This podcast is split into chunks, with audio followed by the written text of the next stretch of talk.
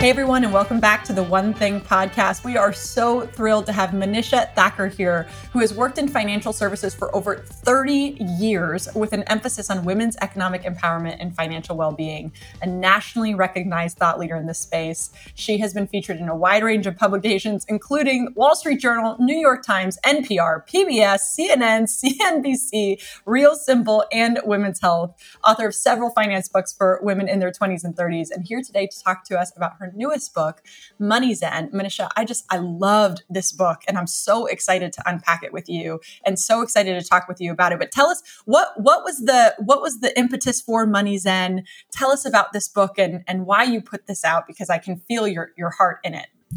Yeah, so I, I put it out because I face planted in a massive way as I was crossing over into my fifties. And I had this awareness because I had had a, an illness that literally stopped me in my tracks. And while I was recovering from that, I had this awareness that I had spent the last three decades of my life as a human doing and not a human being.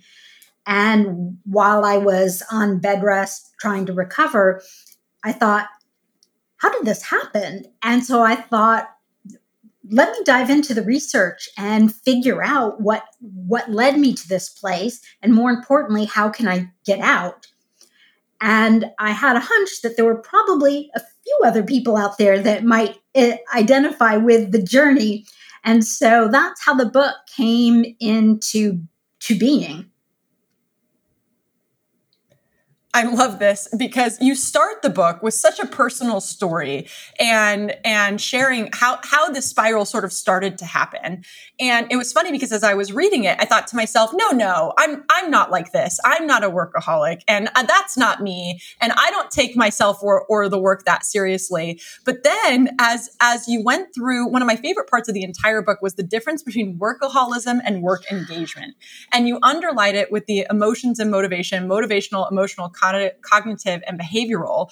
And as you started to give the examples, I was like, uh-oh, that's me, that's me, which all led to the, the side of the pendulum, which was not work engagement. That's the moral of that story. So when did you start to realize that you were, that you were also in, not in work engagement, you were in workaholism? I have known pretty much throughout my adult life that I have been a workaholic, simply because my modus operandi for the last thirty years is run as fast as I can, hit a brick wall when I'm physically exhausted, collapse, and then get up and, you know, wash, rinse, repeat. And so I knew it, but what I didn't viscerally understand was the cost of that. And I think it has a lot to do with society encouraging us to believe that what we do is who we are. You get positive reinforcement, particularly in financial services. Um, they don't call working around the clock uh, unhealthy. They call that being a good employee. And so it wasn't until I actually started in the research uh, that I understood this difference. Up until that point, I thought you're either a workaholic or you are just lollygagging around. And this notion of work work engagement was so powerful for me because I realized it doesn't mean that you don't work, it doesn't mean that you don't have passions and you want to grow professionally. But what it does mean is you shut it off. It's not in your head twenty-four seven. And then you have the space to grow your emotional wealth.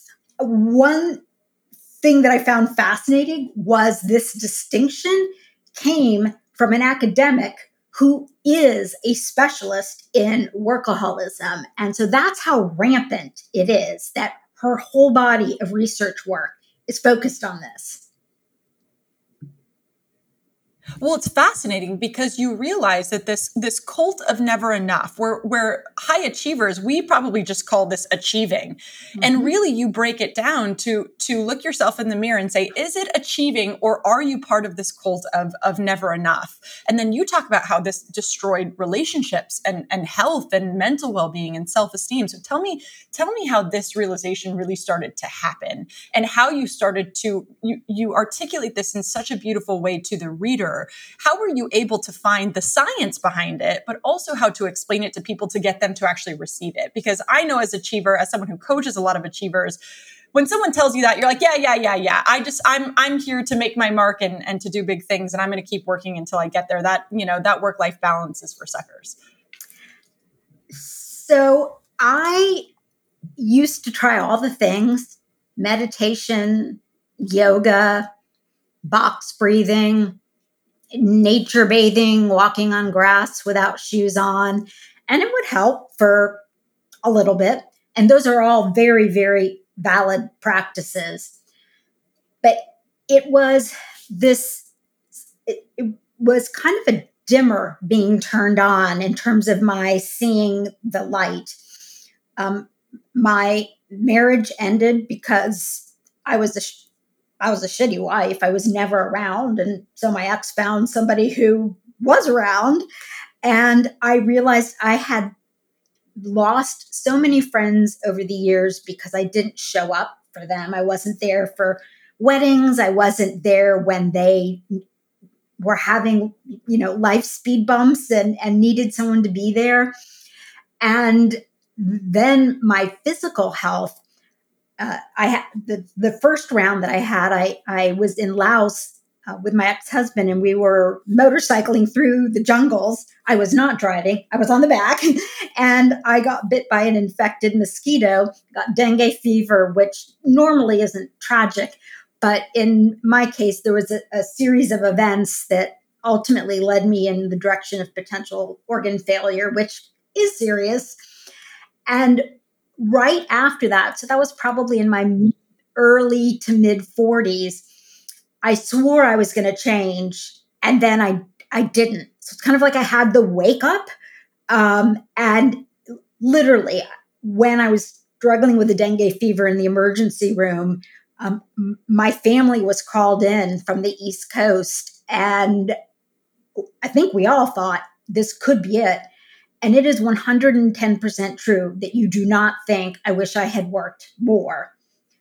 But, you know, a couple weeks later, I'm feeling better. And I'm like, you know, in, in bed and my assistant is at my side and we're continuing to work. And so it wasn't until I had a second health incident combined with an, an experience at work that I didn't expect to have, which was running through my financials, which I did constantly because that's what my uh, profession is. But I was talking uh, with a potential client who did not want to share her financials. She was very private. And so we, we wanted to show her how we really go deep with, with clients. And so we used my financials and the team interviewed me. And I mean, I was crying by the end of the meeting because I realized I had been chasing after getting to a certain number. I had hit it, still thought it wasn't enough, and that I was emotionally bankrupt. Wow. I, you talk about that in the book, that, that part of this cult of never enough is that you just never actually hit the ceiling, because once you get there, you'll still feel that way. You'll still feel like it's not enough for you. So one of the, one of the, the subtitle of the book is The Secret to Finding Your Enough. So was that the moment that you said, I've just got to figure out when I'm going to put the football down and walk off the field. I've got to figure out when enough is enough. And what was your journey to finding that? And what, and what's the answer for you? I wish I could say I was so wise that I started off um, with, with the goal of finding my enough. I started off simply uh, not wanting to be a psychotic workaholic and understand how that happened. As I unraveled the layers, I started to fully understand the multiplicity of factors that drove my behavior. And only then was I able to open up my mind to the concept of finding your enough. Certainly, I'd heard plenty of people talk about it, but it just felt outside. Like I couldn't feel that desire inside because I was so used to chasing and having the bar move forward. And in my case, the chasing was money. My I was living my life to optimize a very sick equation, which is self-worth equals net worth.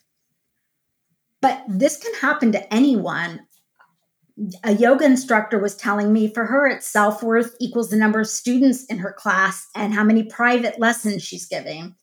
An academic told me it was how many papers she's publishing and how many times those papers are cited in other academic journals.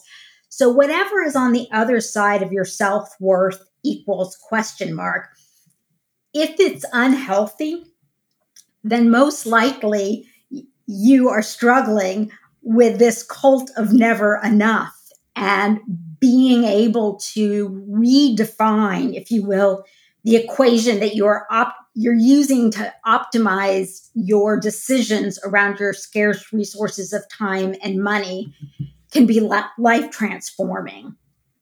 And I wish I could give a crisper answer than that, but I, I think it's important to know and hear that it's it's kind of fuzzy because most of us who struggle with this, we want an instant answer. We want three tips too.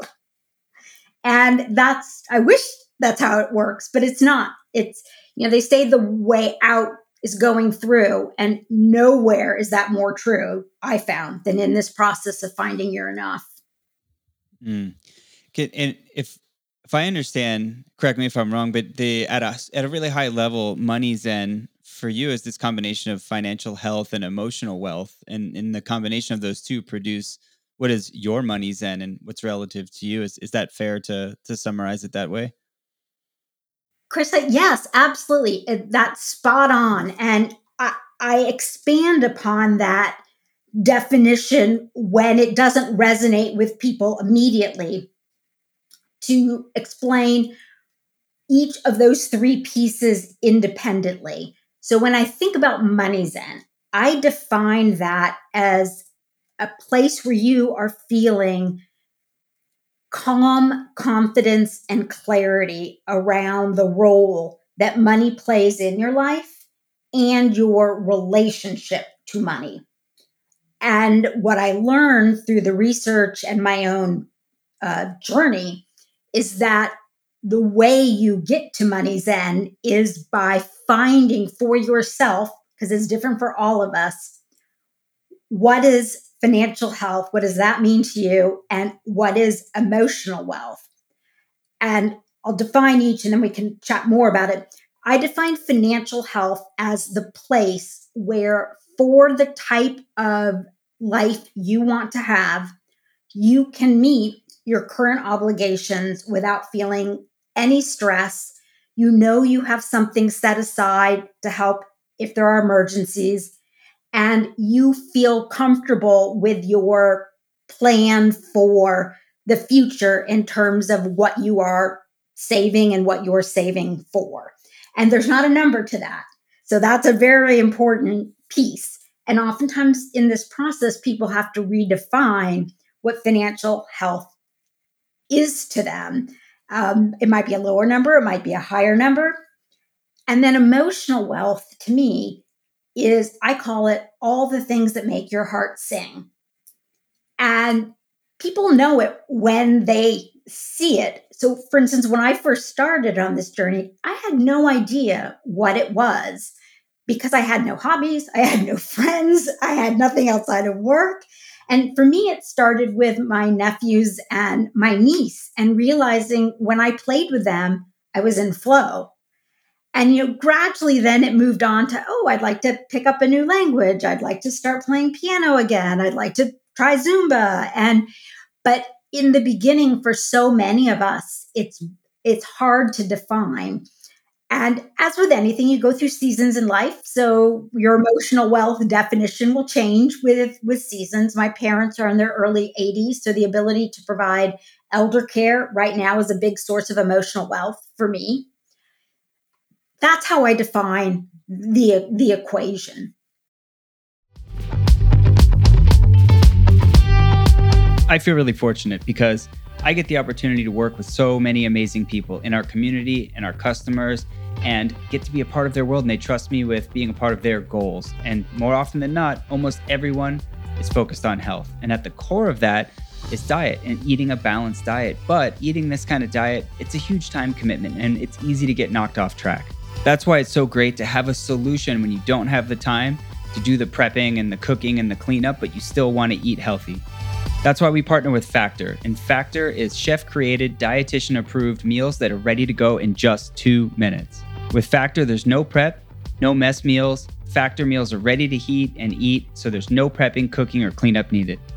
The variety of different options and meals that they have is really impressive, but go see for yourself. Head to factor meals dot com slash one fifty and use code one fifty to get fifty percent off. That's code one fifty at factor meals dot com. Slash one fifty to get fifty percent off.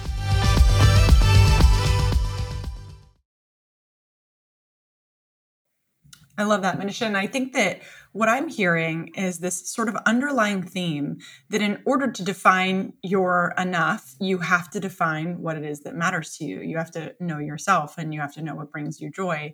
And you have to spend some time with that, which sometimes when you've been in the cult of never enough for long enough, you you lose sight of that. What was that discovery like for you? I mean, I, ha- I have to imagine it was sort of like getting to know yourself again, or maybe for the first time ever. For me, and what I think for readers will be surprising but incredibly powerful is the notion that you don't start the process with trying to define what emotional wealth is for you. Because so many of us workaholics, we've done programs where, you know, we've read tons of books on positive psychology, or what are your life values? I can't tell you how many times I've done the Wheel of Life circle. If people haven't done it, Google Wheel of Life, and it helps you identify what values are. There's another exercise I've done in so many different retreats and contexts where there are a hundred different words on the page, and you identify the first twenty for your values, and then you cut it back, cut it back, and identify your five strongest values. So I did all that stuff.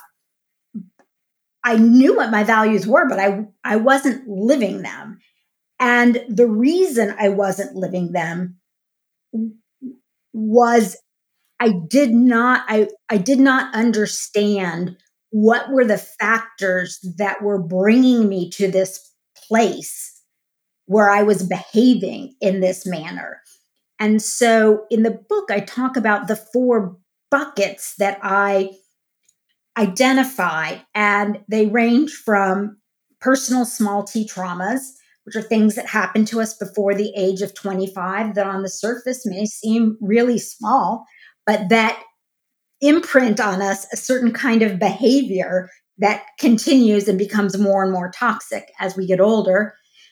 There are cultural norms, this notion of who we are, what we do. Derek Thompson from the Atlantic calls it worshiping at the altar of workism. Then there's societal influences. We're bombarded with all kinds of unrealistic media images far beyond just social media. And then there are also evolutionary biological influences, things that trigger our amygdala in ways that are brains were not intended to use that amygdala. And so understanding which of those buckets in kind of what degrees is the key to getting to the point where you can truly not just intellectually know your values, but um, emotionally and logistically live your values. Yeah, I was just going to say each of those the that you mentioned, the trauma, cultural norms, societal influences, and I, I think biological um, influences, those all feel like in a evolutionary way, biology. Yeah. Yeah. They all feel like in a way triggers that if you're not aware of them could cause you to move out of alignment with your values. Like, so being conscious of what these things are for you, because if you have a kind of a, I don't want to call it aspirational, but a place that you, you know, you'd like to operate into, like your values are X, Y, and Z. And if you don't live those, then you do feel, you know, out of alignment. You feel like your, your life's full of resistance or you're, you're not fulfilled. So what, if I understand what you're saying is you need to be aware of the, the trauma that may have uh, been imparted on you or some other cultural norms, societal influences, this, your, your amygdala's response to fight or flight in your environment. If you don't know what those triggers are for you, you can quickly skip out of alignment with your values and then have be running an uphill battle. If, if I understand you. You've nailed it. And I'll, I'll give a, a personal example to, to illustrate. When I was in college, I spent my junior year abroad at Oxford, and I remember vividly on the plane ride back, writing on a cocktail napkin, reflecting on what I'd learned and what my vision for my adult life was going to be. And I drew an equilateral triangle. And at the top, I wrote simplicity. I wanted that to be the driving North Star of my life. In the lower left-hand corner, I wrote small joys. And in the lower right-hand corner, I wrote financial independence. Growing up, my mom always instilled in me this notion that particularly for women, money gives women voices and choices. So that financial independence was not about getting a NetJets share. Um, but what, what happened was, over my working years, the triangle flipped upside down and it was all teetering on financial independence. And I had lost all semblance of small joys and simplicity in my life, even though I knew those were deeply core values for me. And just knowing that, I was unable to didn't matter how many spas or retreats I went to, I was unable to create a life rooted in simplicity and small joys, which after the book process, I feel I have. If you'll allow me to tell one more story, I'd love to explain how those four buckets led me to that place. In my case, I grew up mixed race in a small town in Indiana. Back then, I was chubby and I had a skin condition called psoriasis. It was very patchy um, and scaly. And Indian girls who go into puberty oftentimes get facial hair um, in their on their upper lip. And in India, it's not a big deal. The mothers know what to do, and you go to a threading studio, and that's that. But in a small town in Indiana with an Indian father and an American mother, they had no idea what to do. I mean, and, you know, they didn't think it was a, a big deal, but the kids would call me things like cow butt and thunder thighs and mustache mouth. And that was from fourth through sixth grade. And that was so painful. I felt so rejected from my peers. Clearly didn't fit in with the cheerleaders and football players. And the way I coped with that was by throwing myself into academics. And I felt connected to and seen by my teachers. And so you keep moving and you get into the adult world, and what replaces grades and uh, approval and recognition from teachers, but money and promotions and titles.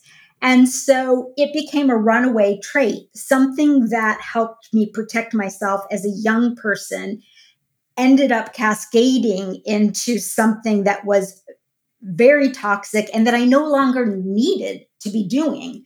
But I couldn't see that until I understood the roots of where that behavior came from. The small T trauma was probably the biggest one for me, but I also experienced things with cultural norms and uh, uh, societal influences and evolutionary biological influences as well. My observation from the women that were incredibly brave to share their stories with me all describe different paths to getting to this place. But it's the understanding of that that enables you to start, as I phrased before, emotionally and logistically living your values. Well, I think what's so fascinating about this, Manisha, is that you you identified really what the catalyst was for you to have these experiences and for you to, to have the drive that you have and had. And, and you're right. I think so many professionals get trapped in this because I always say money just becomes the scoreboard of adulthood, because you going back to all those people who maybe made you feel less than, you could have gone back to them with, well, my life is so simple and I have all these small joys, because in the scoreboard of adulthood, that doesn't mean anything, even though it could mean something amazing to you. And so, so many high achievers do get trapped in this because this is the only way for us to go backwards and say, I, man, I told you so. I told you that I belonged here. I told you, I'm going to show you that I'm capable, and I'm going to show you and myself, really is what it ends up coming back to at the end of the day, that, uh, that I am able to do more or achieve more, or this is the way that I'm going to find value within myself and within the world. So I think having clarity on that's so important. And the trap that I see so many achievers fall into is that they end up operating from that space for so long. And to your point, for a period, sometimes having that chip on your shoulder can can help and it can drive you forward. But if we don't if we don't come to terms with it, then we stay stuck there forever. And then so many high achievers I see don't want to get unstuck because they're worried that if they do find their enough, if they are able to identify it, or if they achieve it, that they maybe won't work as hard or won't have the same drive. Do you see that come up when you have conversations with people, or did that come up for you when you were going through this experience? Absolutely.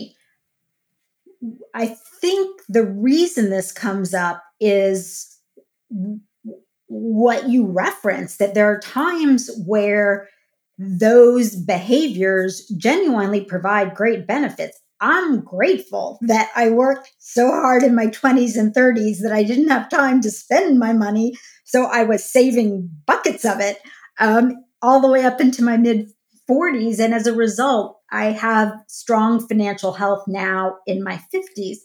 Had I not been that driven, my financial picture would be different than it is today.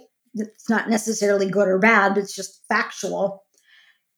And I did worry who I would be if I didn't have my armor of my title and my profession. And even right now, we were just chatting a little bit before that we started taping.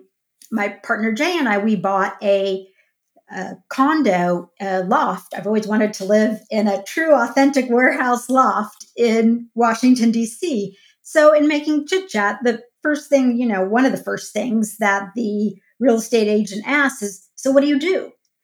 And the answer that I give now is so different. And I could see, I could see in their eyes kind of glazing over, like, well, you must not be very powerful. I hope you can make the down payment. You know, it, I viscerally could see that. And that would have terrified me before I started this journey.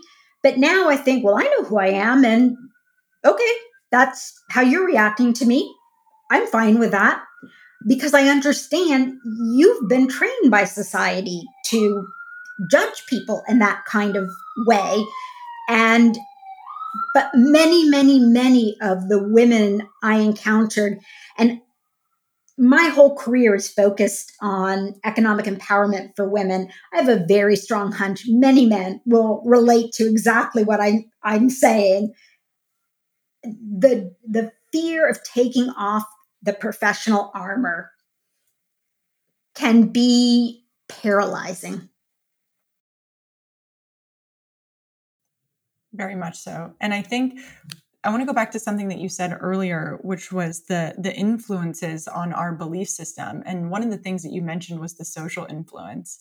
And to your point, you had that moment in that in that conversation with the agent. Oh, what what if she doesn't think I'm important? Or when you are in those board meetings, what if I don't belong here? Which sometimes in our world we might call imposter syndrome. And that comes up for so many people, especially because of the social influence and and the widespread influence of social media, the availability of people, and and that I always say social media is the highlight reel. We can create whatever story we want to create about our lives. It may not be true, but we're certainly not going to share that. We can create any story that we want.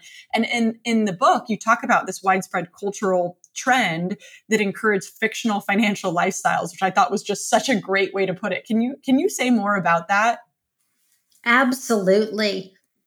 I think many, many people feel pressure to strive because of this fictional financial lifestyle umbrella under which we live in modern society, and most of us don't even realize it's an umbrella.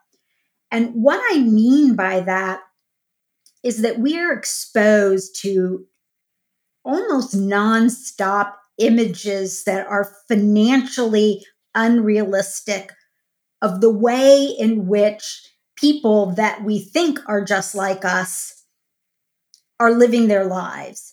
So to give you some examples, if you take a look at almost any movie, any T V show, and you pick a character, I happen to do this with a paralegal on the show Suits in the book, but I've done it with all sorts of other characters and professions. And what I find is to live the way these shows portray, let's say in New York, which is a humid city, yet the women never have any frizz in their hair when they go to work. So they've just had a fresh blowout and their nails are always perfect. So they've got weekly mani-pedis, and the clothes they're wearing clearly have been tailored, and you can see the quality of the fabric through the screen. And they're out for fifteen dollars drinks with their friends, and they live in these great apartments. And so, you know, people make fun of like the, the apartment that, you know, Rachel had on Friends or Carrie Bradshaw on Sex in the City. So we, we know that, but it's this more insidious thing where I'm seeing police officers and nurses and all kinds of individuals who, when I look at the average income for those positions in those cities, they would have to earn thirty to fifty percent more than those positions pay in order to afford that lifestyle. And that's the thing, I believe, that makes so many of us, so many of us feel like, well, if they can't, they can do that, I should be able to do that. And now the biggest change financially over the last forty years has been easier and easier access to credit. So now we can start looking like them thanks to credit. But we don't know, uh, well, so there's the T V and media images, but then as we all start to try and emulate that, we see our, our neighbors doing it, our peer group doing it. We don't know if they're funding that on debt. The aggregate statistics tell us the vast majority of people are funding that on debt, but that's where this vicious cycle starts coming from. So there's so much value in first coming from a place of what is enough for you and figuring out what that is, not what society tells you. And that's the kind of the root of your equation there is like, know what you need to be happy, knowing what's valuable to you, and versus letting it be dictated by external forces. And then you end up in this rat race of, you know, debt cycle and rinse and repeat. I really con- connected with with this from the perspective that you bring in the book of joy-based spending too. I myself, I, I like I said, very much personally connected with it because I'm from L A, and here what you drive is as much a symbol of of anything. Uh, and and to me, it's never really been something that was important to me, but I always felt sort of this societal pressure to drive a nicer car. And I'll never forget a couple years ago, I was walking out to my car, and I had spent so much money on from this stupid car that frankly, I didn't even like. I didn't even enjoy driving it. It really wasn't my favorite car I had driven. And I was paying so much money for it. And I almost came to a place where I started to resent it because I just bought it to fit in with everybody else. And I had a moment where I said to myself, this brings me no joy. It really just gives me stress. And at this point, I resent the car itself. And literally within a week, I had sold the car and gone and bought something that was much more within my means and, and really brought me joy because I looked up and said, I'm I'm really impartial to the car that I drive. It doesn't really matter to me. And I'm in a place where everyone's dinging, dinging your doors and, and, uh, and you're probably going to get rear-ended at some point in traffic anyway. And so it just sort of was this moment for me where I said this, you know, I'm, I'm only going to spend money where I feel that it matters, which, which I resonated with in the joy-based spending. Can you talk more about that and how you came to this conclusion and also what it actually means and how people can practice this? Sure. Throughout the years working in financial services, I noticed pretty much uniformly, if I use the word budget, people would just viscerally react in a very negative way, which is understandable because we associate budgeting with constraint and restriction and lack of joy and lack of choice. So I started using this term joy-based spending, and people would light up. And over the years, I crystallized it, and it now has three steps. The first one is to do a joy audit where you ideally for a month write down everything you spend money on. So you capture that monthly car payment, you're capturing that rent or that, that mortgage payment. And so the idea is at the end of the time period, you take a yellow highlighter. You don't add anything up. You just take the yellow highlighter out and you highlight anything that did not bring you joy during that time period. I've noticed nobody wants to write down what they've spent for a month if they know the end goal is going to be adding it up and judging. But when the end goal is to identify what brings you happiness, that's a whole nother exercise. And then you take a look at everything you didn't highlight. And of course, there are the usual things, utility bills, blah, blah, blah. But generally what I find is people will find a range of small things to really big things. Small things could be, example might be going out with friends. You don't drink. They love to order the most expensive bottle of wine and you split the bill evenly and you come away feeling frustrated every time. So either don't hang out with them or invite them over to your place, B Y O B. And, you know, another example, I see this with a lot of working moms, trying really hard to make sure that their kids are having all the opportunities to participate in extracurriculars, maybe feeling a little guilty about working so much. And yet, you know, let's just use an example from the book where I, there's a woman who her kids hated soccer and soccer practice, and she, they hated the coach and she hated driving them there. And so you eliminate that from the expenses and you free up leaky money that you can now reallocate towards the things that bring you joy. And sometimes those items are exactly the example you gave, Nikki, exactly that. It could be a car or a home that you change. The second step is something called the hourly wage tool, and it serves as a ruler. This is inspired by Vicki Robin and Joe Dominguez's book, Your Money or Your Life, that they wrote back in nineteen ninety-two. It's kind of a classic in the frugality movement. The idea is that most of us have money because we worked for it or somebody we love at some point worked for it. And so the money was an exchange of life energy. And so when you spend your money, you're spending your life energy. Most of us work or have work-related activities for about two thousand hours a year. So if you're earning one hundred thousand dollars income, that means divided by two thousand, you're earning fifty dollars an hour before taxes. So now if you see something that costs five hundred dollars, you can ask yourself, is that worth ten plus hours of my life's energy?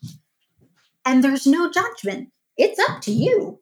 Um, and the answer very well may be yes. This loft that I just purchased is an example of something when I look through the life energy spent, it's a pretty significant amount of life energy, but it's going to bring me exquisite joy. On the other hand, I drive an eleven-year-old Mini Cooper because the cars don't bring me joy. And so that hourly wage test can be a great way to, to assess something, a big purchase or small purchase. And then the last one is the power of the pause, which is everything around us is set up online and in stores to make us want to purchase right now. And so if it's not an absolute essential, I encourage people to put it, if it's digital shopping, into their cart and wait a week. And if it's physical shopping, take a picture of it for a week. Then you separate your emotions and your amygdala that the stores are set and designed to stir up. And you can use the other two tools to kind of complete the uh, loop of joy-based spending. And I've never met anyone who's tried it who has not found leaky money to reallocate into the things that bring them more joy. Can I, it, you said something that I, I wanted to go back to on this money equals life energy. And I think so, so many people can, most people can relate. And especially the example you gave, one hundred thousand dollars, you know, twenty eighty, uh, roughly two thousand hours per year is, is going to give you about fifty bucks an hour. And you can do that equation. There's probably a group of people too, and many who are listening, that they've gotten to a place in life where they've been successful on the journey that you described earlier for yourself, where it's like, hey, I, I leaned into this, maybe not for the right reasons, I'm not saying you did, but for the, for the wrong reasons, have become very wealthy.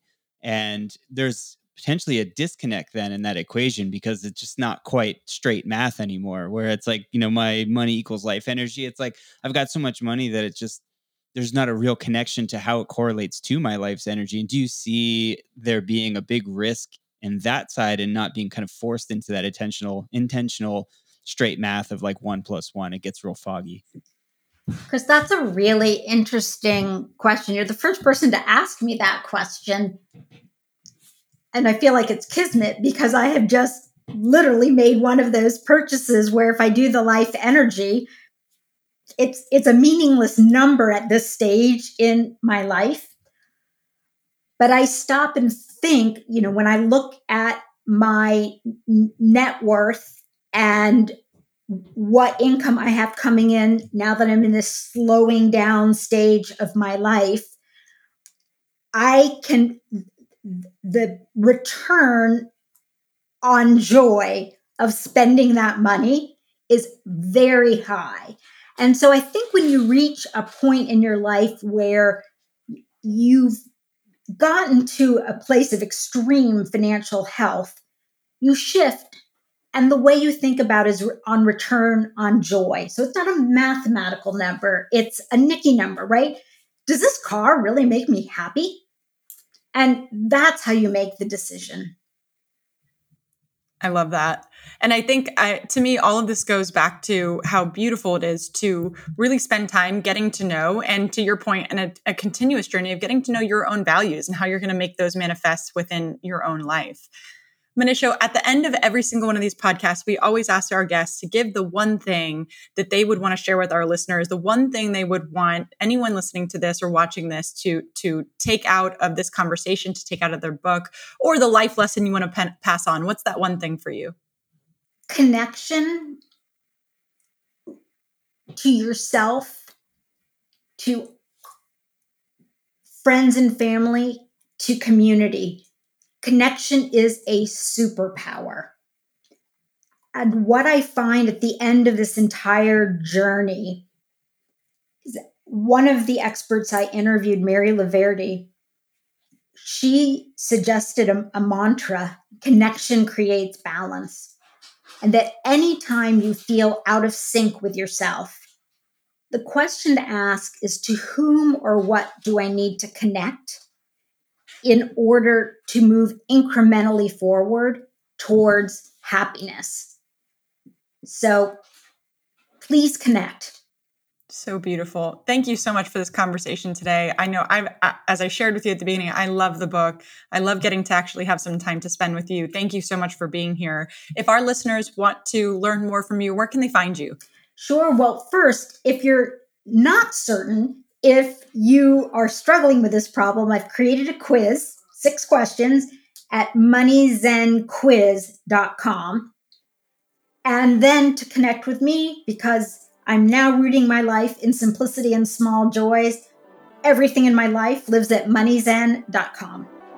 Love that. And I would highly encourage everyone to read the book. It was absolutely wonderful. Thank you again, Manisha, for being here. And we'll see everyone next time. Nikki, Chris, thank you. Thanks for listening to the One Thing Podcast. If you're a bold risk taker who wants to dream big and achieve a higher level of success in your life or business, visit the one thing dot com. There you'll find information on one-on-one coaching, our exclusive community membership program, and customized workshops that will help you get your team or organization aligned and rowing in the same direction.